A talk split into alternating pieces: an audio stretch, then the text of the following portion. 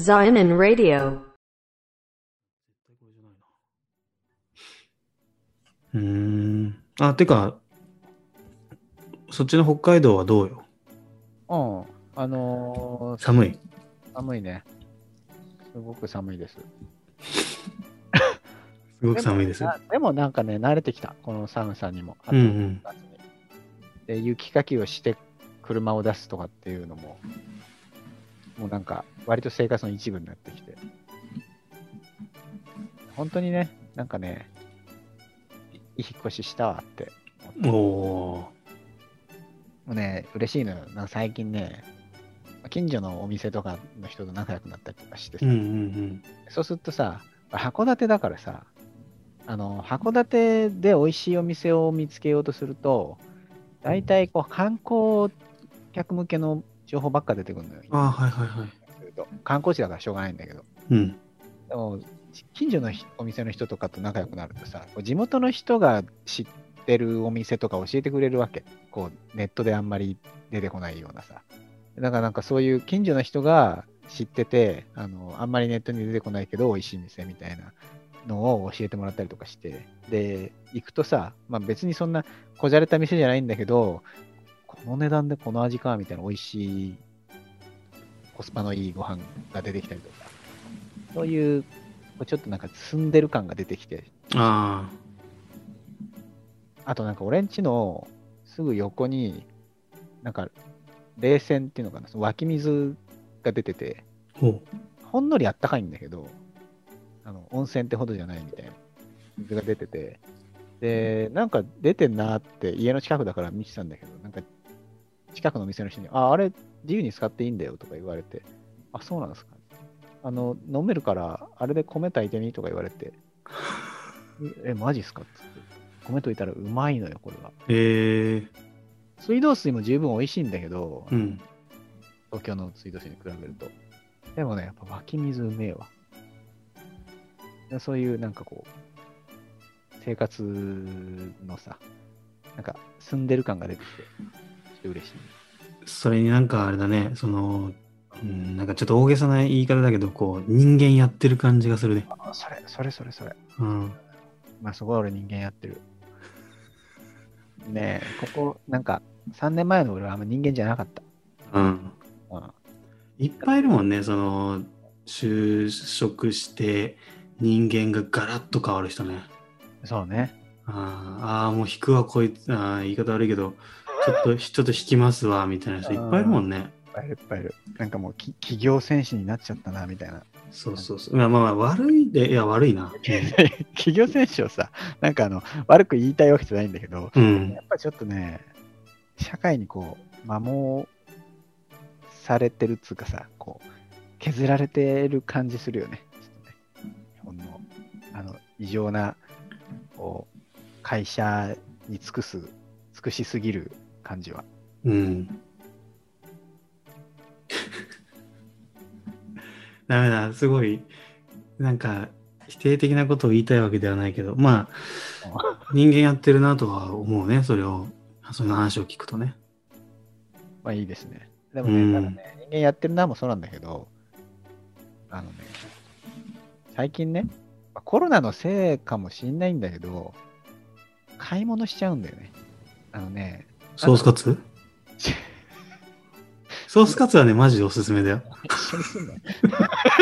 でもソースカツだけはおすすめ。他はおすすめしない。だけはってなんだよ。いや美味しかったから。止まんなかったわ。はい。安いし、うん。うん。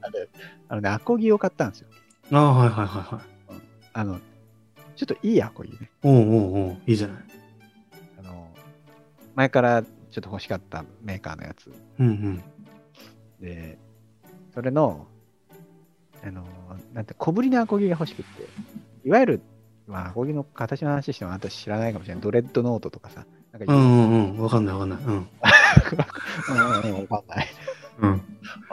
ちょっと大型のアコギの方が最近多いんだけど、ちょっとクラシックな感じうか。うん、いや、でも、わ形はわかんないけど、大きさはわかるよ。ちっちゃいんだよね。うん。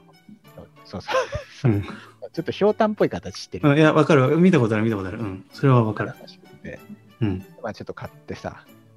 で、もう家にあるのがもう嬉しくって、ついリモートだからさ、仕事の合間にちょっと手が伸びて引いちゃうんだよね。ああ、えいいじゃない。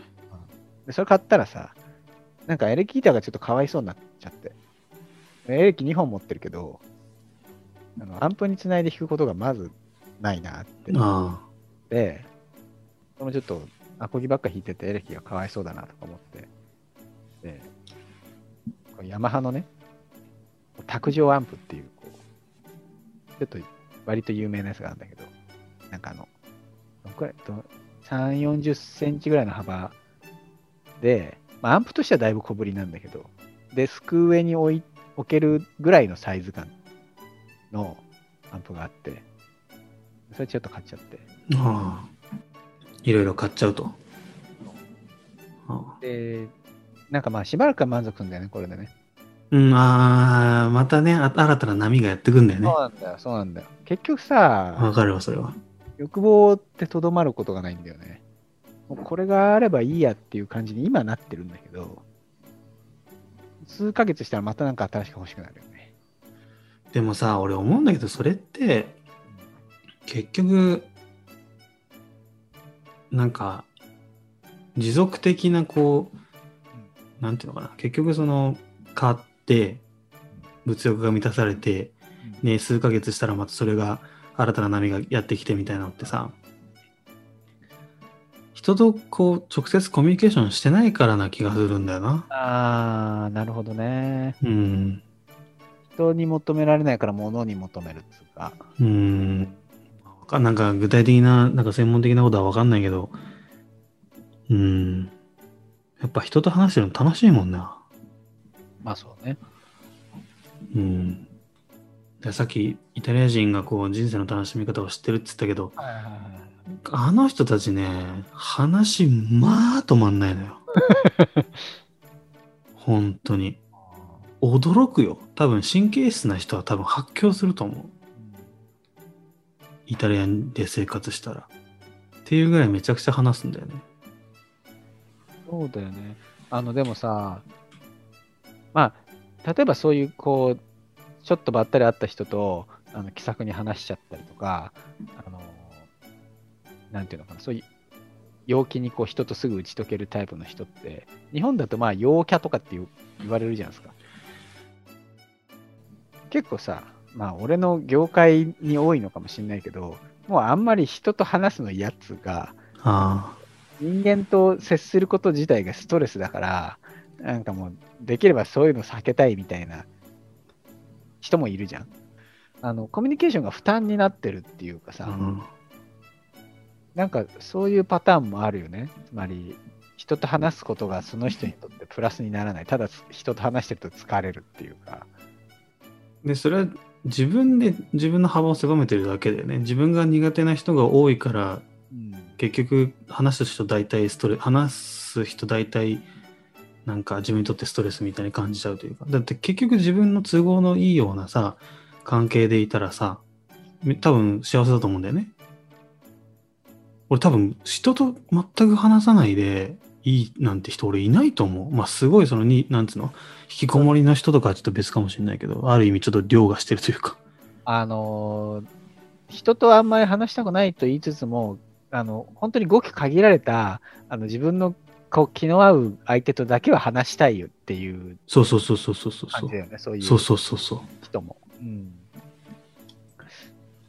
これはなんで、なんかね、こう、日本はそういう、そういうの多いよね。人と話すことがストレスになってしまうような、こう、あなんだろうなか、あれは関係性の問題なのかなそれとも、その人が閉じこもってしまうのが問題なのか。俺もそういうとこちょっとあるけどね。